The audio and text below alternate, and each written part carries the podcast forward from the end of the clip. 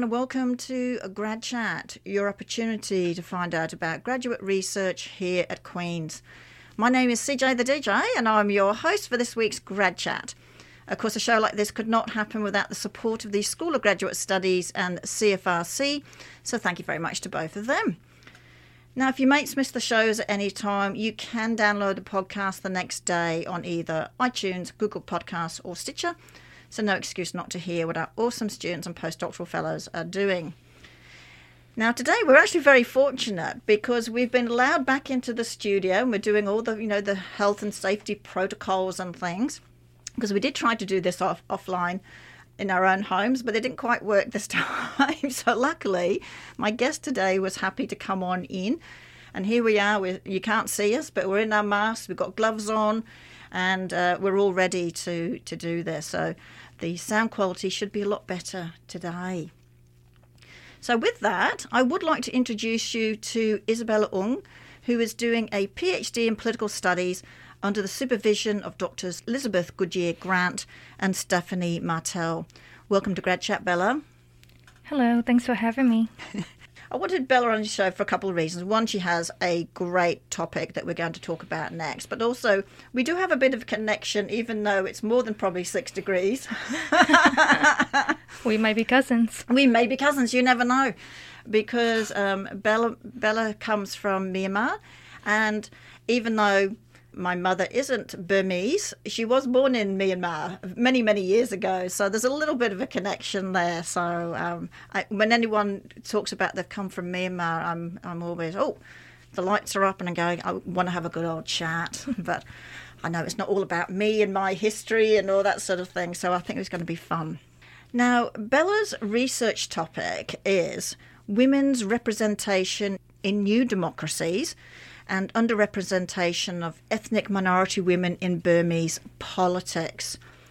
So, I have a couple of questions before we talk more, more fully about your research, if I may.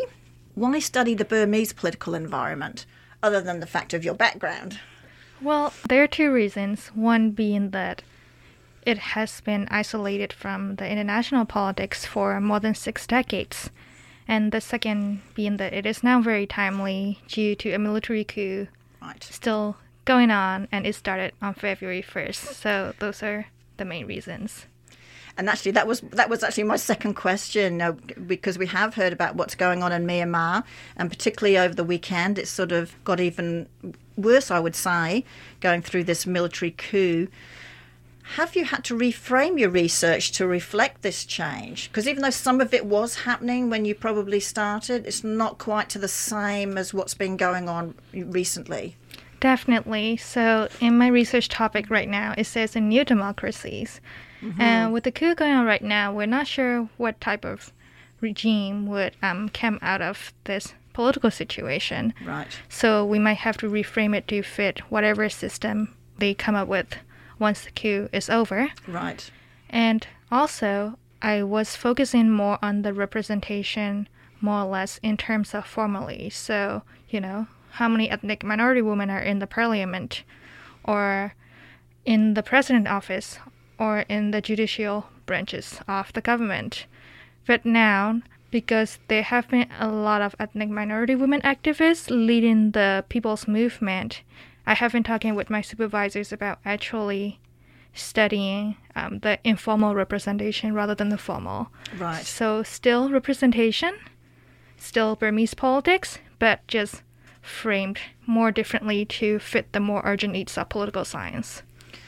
So I guess, I mean, you've actually sort of outlined a little bit about what your research is going to be about anyway. So it's actually unfortunate the majority of people probably only know when it, when it, we're talking about Burma or Myanmar, as it's now called, only know about Aung San Suu Kyi or the Rohingya and the political challenges currently going on within Myanmar.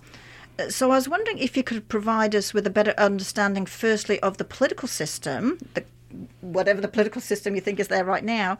For example, what are the three branches of government in Myanmar? And then what are the various minority groups that you're talking about? You know, where are they demographically within Myanmar, apart from the Rohingya that we always hear about? Because mm. I know there's a lot more. So currently, we do not have a legitimate government right now, but the military general who started the coup has already formed a committee with um, a lot of military personnel in charge. Not sure what they are calling it right now, but right before that, we had a civilian government. And the three different branches of government, which still exist even under the current circumstances. So um, we modeled after the American democracy a little bit. Okay. So the judicial, you know, all the judges, the high courts for each province and state, and then the executive, where we have one elected president and actually have two vice presidents. Okay. And then the third, we do have the electoral, so, you know, the upper and lower houses of the parliament. So those are the three branches. A little bit of background history. We got independence from the Brits 48, Yes. and then we have, you know, we have a pretty good civilian government going, but a military coup happened in 1962, and we've been under two different military regimes after that. And then there has been transition to democracy in 2010 until very recently. Now, February 1st, we are back under military. So that is the gist. And about the last part of the question, where the ethnic minorities are. So basically, um, Burma, Myanmar has seven ethnic minority states and then seven provinces. So basically, the provinces are more of the mainland, the port cities, those type of regions, and the populations in those provinces are actually ethnic majority. So most provinces are Burma dominant in terms of ethnicity. Mm-hmm. And the states, they are actually called ethnic minority states, and each there are seven of them, and each of them is named after each of the seven biggest indigenous populations in Burma. Right. So they are all bordering the country. So we also call them the borderlands. So some are bordering with China, Bangladesh, Thailand, Laos, Right. India, sort of like that. So there's seven of them. And um, the Rohingyas, they are actually right on the border of Bangladesh and Myanmar. Right. Right. But that's the main one that we've been hearing a lot about up until this coup. Exactly. That's the one that we were hearing a lot about. I didn't realise after 48 when Myanmar got independence and then things were going okay for a while until mm-hmm. it seems like the military kind of did their bit or usual some sort of dictator and things that comes along and yeah. which is a shame, a real a real shame. So, what roles? I mean, these these minority states that you're talking about. Actually, I remember my my grandfather talking about the different tribes and things, which I'm assuming means the minority um, minority populations. And so, what roles have minorities or indigenous people played in Burmese politics, both formally or informally, throughout history? Well, under the British colonial system, the Brits had different systems of governing the Burma majority, and then the Anglo Burmese, or you know, the diaspora from all over British Burma, because we were also a part of British Burma. So they governed the mainlanders in a different way, but they also governed the indigenous people in separate ways. So these states were kind of disconnected from the ethnic majority Burma people. Right. But then when people started to fight against the colonialism, General Aung San, who is one of our main freedom leaders, well, he actually is the father of Aung San Suu Kyi. Yes. So there's that connection. So he actually wanted to get some support and work together with the indigenous populations scattered around the country. Right. So that's the first time the indigenous people formally collaborated with the ethnic ma- majority mm-hmm. to fight against the colonial system. Because, Right. you know, there's the common public enemy, and the general promised them that, you know, once the English is gone, they will have a federal democracy where indigenous people will have their own nations and will be able to govern equally like the mainlanders would do. So is that like, for instance, in the, looking at Canada, with the provinces having their regulations, and then there's the federal.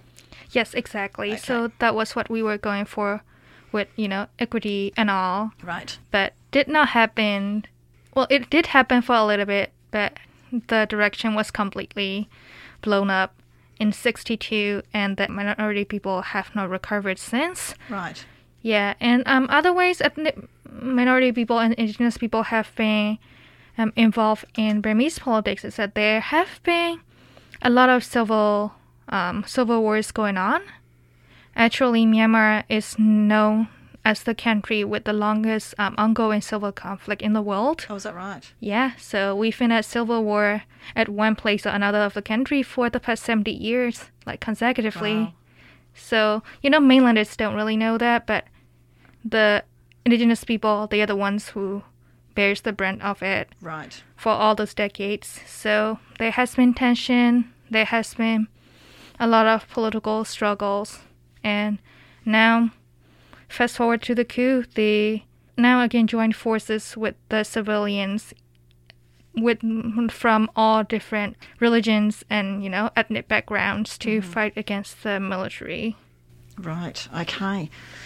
I think they don't want to do secession anymore. They used to fight for it Right. when the military first took over, but now they just want to still be under the umbrella of the federal Right. union, but they want to have their own provincial rules. They Right. want to, And you want to be acknowledged. yeah, they want to teach in their languages. They want Right. to speak their languages without getting killed. All that stuff. Right. Right. Which is un- totally understandable. Uh, So, why is it important to study Myanmar or other sort of lesser known developing global south countries? Why, Mi- I mean, apart from your obvious background? Well, before I doubled down on Myanmar, for my undergrad, I studied a comparison between Myanmar and Indonesia. okay. And then I also work as a research assistant on um, different, you know, feminist research, political science projects. And I've always opted to work on the global south countries specifically, if I can. If there's a project where we have to collect global data, I'm like, give me anything global south. I want it. Right. I want to do that. Because I feel like, one, there's a few reasons, but I think the number one reason for me is that these states, although they are always having the most political instability or political changes going on within them, people in the mainstream academia just want to study, let's say, American politics, Canadian politics, Right. English politics. Right. So if we're just studying countries, you know, which already have established political systems, people are relatively doing well, Right. and just leaving the places where people are actually dying all the time, and you might want to, you know, focus your energy on research there a little mm, bit. right. That might help people a little bit more. So that's one of the main reasons. And another one is that unfortunately in academia, especially because I work on international relations, it is very Eurocentric. So most of the politics that we've been trained in theoretically, they all come from very Western positivist, you know, mm-hmm. positivist backgrounds and they just see everything from an English perspective, recently like a North American perspective. And it just doesn't work mm. because a lot of global south countries have been going under the democratic change, regime changes. And what Western and usually mostly white researchers have been doing is that they take a Western democracy model Right. and try to fit it into a global south nation Right. and study it through its lenses and they get confused and frazzled and a lot of the times give up mm-hmm. on studying these countries because they cannot understand without adapting to fit the unique situations individually. Right. Right. So that is the reason why there is a need for more culturally sensitive, culturally mindful researchers. Yeah. And it's interesting with Myanmar too, because like you said, there are the seven minority states as well, which makes it rather unique country where you've got the ethnic majority, but then you've got these seven ethnic minority groups mm-hmm. and how how well they fit in the big big picture and how well they can get on with each other for the greater good of the whole country. Exactly. So there's actually 135 officially recognized ethnic groups, including the Bama majority, and those are the ones um, legally recognized in the census Right. right now. So the Rohingyas, unfortunately, are kicked out of it in the 80s, and the Anglo Burmese are not a thing. So you either change your identity to fit one of the One of 135, or you don't get citizenship, voting, anything at all. Wow. So there's a, like a lot of struggles of you know each of these many groups fitting into the mainstream government. It is very difficult. The seven, I focus on the seven biggest groups because at least the central government had to acknowledge that okay, these are the biggest groups and they are strong in population, so we have to at least give them whether or not it is a token spot in politics. Right. We have right. to. So tell me a bit more about the the female side of politicians. I mean, there's one the issue, like you just said, is with the minority um, groups of them getting representation. But what about female representation? Everyone knows about Aung San Suu Kyi. She's the big one that everyone's the world sees. Maybe not so in in Myanmar, but um, Aung San Suu Kyi is very big. I feel like her status is more of a local goddess rather than a politician. right, The reason mainly being that her her political legacy, General Aung San, is loved by almost everyone all over the country due to his, you know, fight and s- sacrifice. He got Yes. assassinated while working for the independence from the British. Yeah. So being his daughter gave her a lot of credits even before she started um, coming back from England to work on politics in Burma in 1988. right, But she's the big one. But unfortunately, for other women, if not everyone has that kind of super legacy.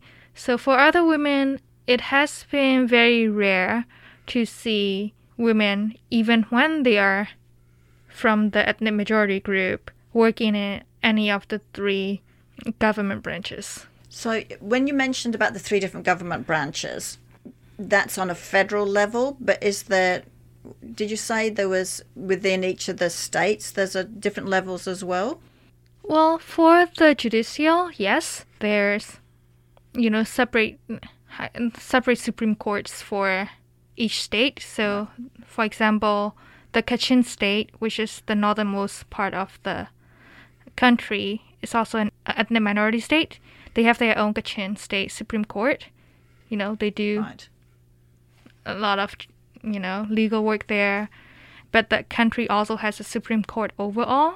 So each of the states and provinces so has their own judicial systems but we also have a federal one. The parliament is at the fe- is the federal level. So we have the upper and the lower houses. But once you move into within the states and provinces it is now called the senate and Okay. they have their own little senate houses Right. It seems the judicial part is is is that the stepping stone in getting to into the politics. You know, people would think it that way because in the States, uh, a lot of people do that. You know, presidents get law degrees Right. and become presidents like Obama. There's a lot of them. But in Burma, we haven't really seen that. So it's really interesting. And I've looked into, you know, maybe people with political science degrees or people with IR degrees would do that too. But we haven't seen much crossover over there either. It's very different from the West. Okay. So how do people get started in politics there? And particularly females. Females, under the military regimes, a lot of the females who are in politics, they are usually placed in national organizations that works for supposedly the welfare of women and children, the kind of very gendered organizations. Okay. Right. And those organizations are led by the wives of the military generals. So oh. that's how it went okay. when up until when I was a child. I left in 2006, but things were still that way. So like the family stuff, education, that all that became a female role in politics. Yes, so the family stuff really became a female role. And for people without connections, like they don't, they have no personal connections with the military, they start out you know, studying political science, which is really, really rare because the field has been banned on and off from the country throughout the regime. Oh, is that right? Yeah, Okay. so you couldn't even officially go and study political science until the civilian government happened in 2010 or so. The first international relations un- university batch opened up around 2012 or 2013. So it's really, well, I don't want to say clever, but I have to acknowledge that. Yeah. It- well, more of a cunning way to just disengage the whole population from knowing about politics so that the Right. regime can stay in power for long. But back to the topic of the females, women who are very ambitious, they try to study political science or international relations in the few countries that had connections with international aid with the countries, so Japan and other Southeast Asian countries. Okay. And they come back to the country and they teach at the universities, or they teach, you know, history or related social sciences at schools. Right. So women's participations was limited to that. But once the country switched to a more civilian government, there was a steady growth of um, different political parties. It started out with just the main military backed political party, but then around 2012, Aung San Suu Kyi started you know, hyping up her party a lot and people wanted to join and she was recruiting like, oh, we're feminists, we'll get the women in. So a lot of women who support her, you know, got into the party, working Right. in different roles like admin, even if they're not running for the seats. So it's only after 2010 that women, were, uh, we start seeing women in more formal political roles. 2010, that's taken a long time, hasn't it? To Yeah. get into those sorts of roles. And I guess now that's been stifled again It with, has with what's going on with the current mili- military coup. Yes, it has been stifled again. They are reaching out to, you know, different people, different candidates who lost the election back in November 2020 to work with the military government. You know, they're giving out minister positions and stuff. So there's a couple of women that as, who accepted these positions. But still, overall, when we look at the new illegitimate government formed by the military, mm-hmm. it's mostly men. mostly men, and I and I guess too the not just women but the ethnic minority women are going to have even less chance right now if things remain the way they're remaining over these past few weeks. Exactly, because Myanmar has an official language, which is Burmese, and for ethnic for an ethnic minority person, even if they are a man and have the gender privilege, they still have to be fluent in Burmese, and they have to have been assimilated enough that they can fit in Right. within the um, you know higher up political circles, regardless of who is in charge. Yeah. And it's a matter of whether those that are in charge actually listen. So it's not just tokenism. Exactly. Yeah. Not not a good thing. So, you know, coming back to your your topic, you know, women's representation in new democracies and the underrepresentation of ethnic minority women in Burmese, politics. With this current military coup, what what do you make of that now, and, and particularly in relation to your research topic? I mean, you mentioned you're probably going to have to change it, but maybe this is well. I guess we're all hoping that this military coup will sort of stand down, so to speak. But if it doesn't, how's that going to affect your current research? Well, if it doesn't, which is a very difficult word for me to say, Yes. but if it doesn't, I've already talked with one of my supervisors that I will still look at ethnic minority women because I am also one. I have Karen and Mon ancestry, Okay. so I really want to still look at my people. Yes. But we'll have to first change the fieldwork. As of now, fieldwork in Myanmar totally impossible. Mm-hmm. Airports are under siege. Right.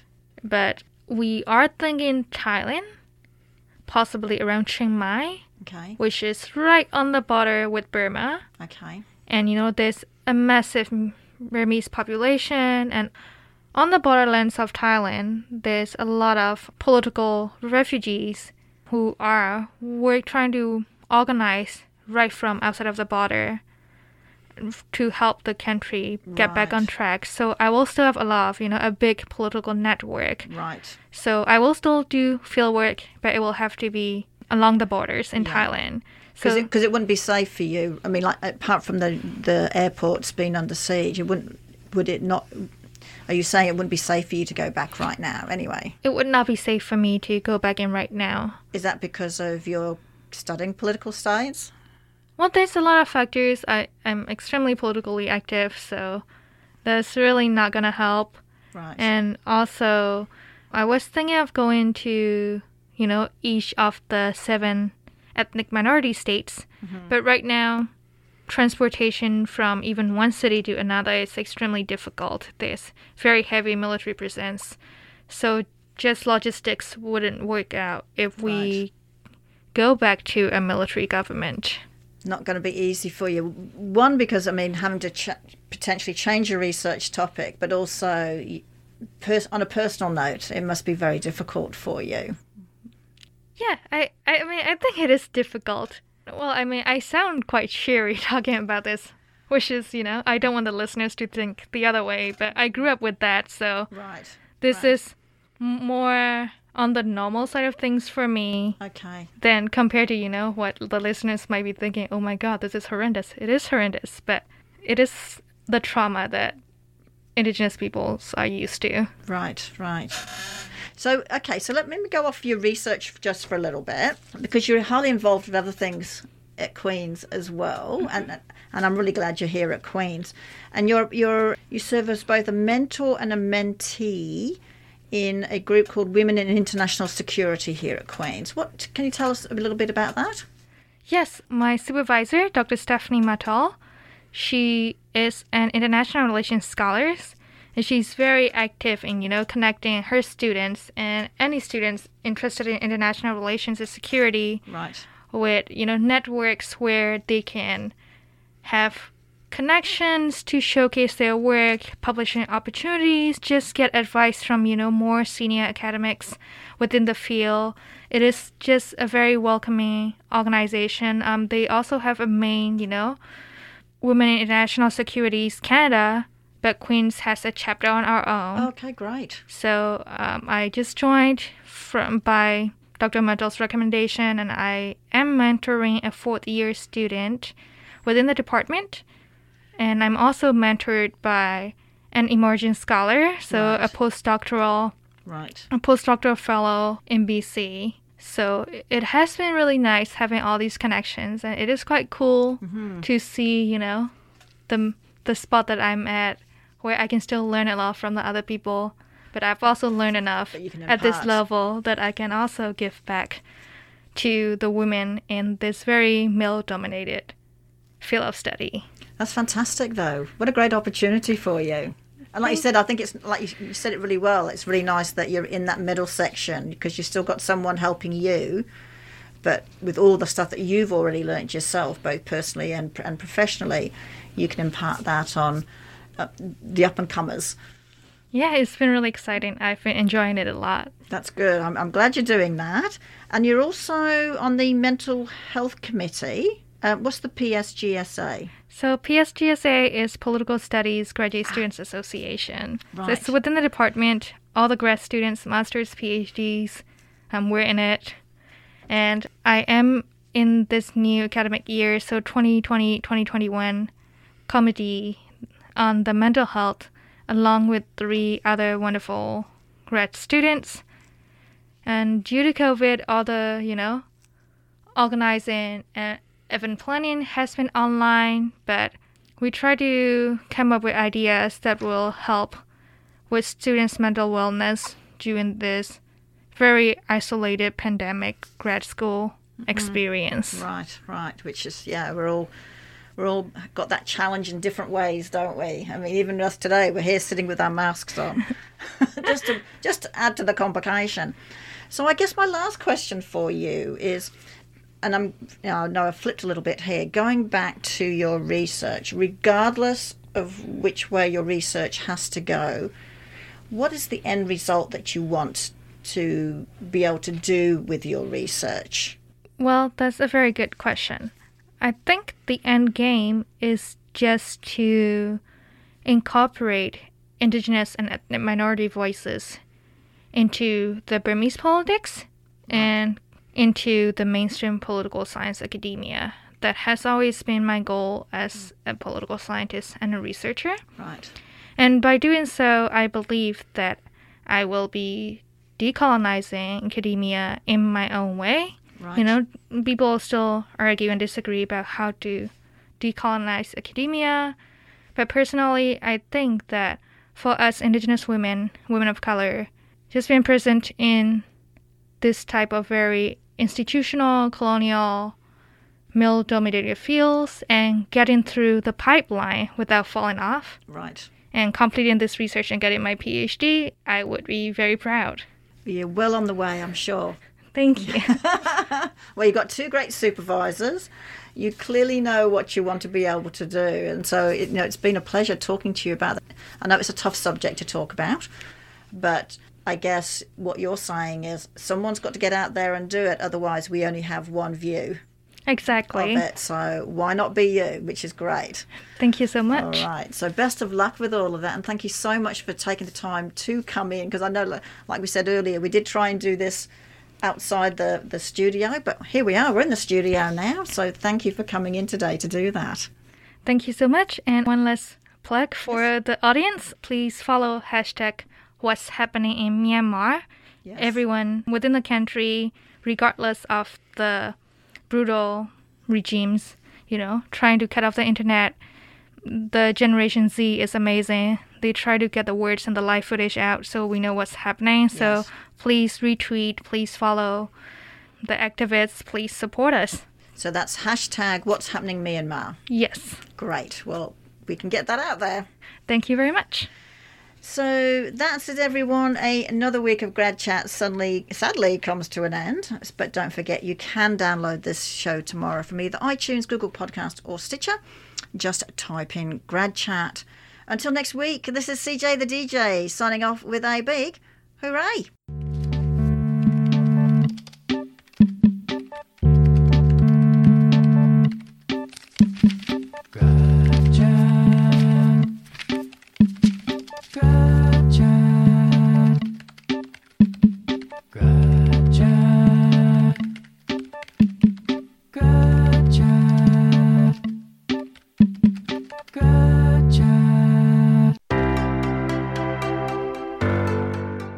Thank you for listening to this podcast produced at CFRC 101.9 FM in Kingston, Ontario, at Queen's University, situated on the traditional territory of the Anishinaabe and Haudenosaunee peoples. The CFRC Podcast Network at podcast.cfrc.ca is brought to you by the generous support of the Queen's University Faculty of Engineering and Applied Sciences.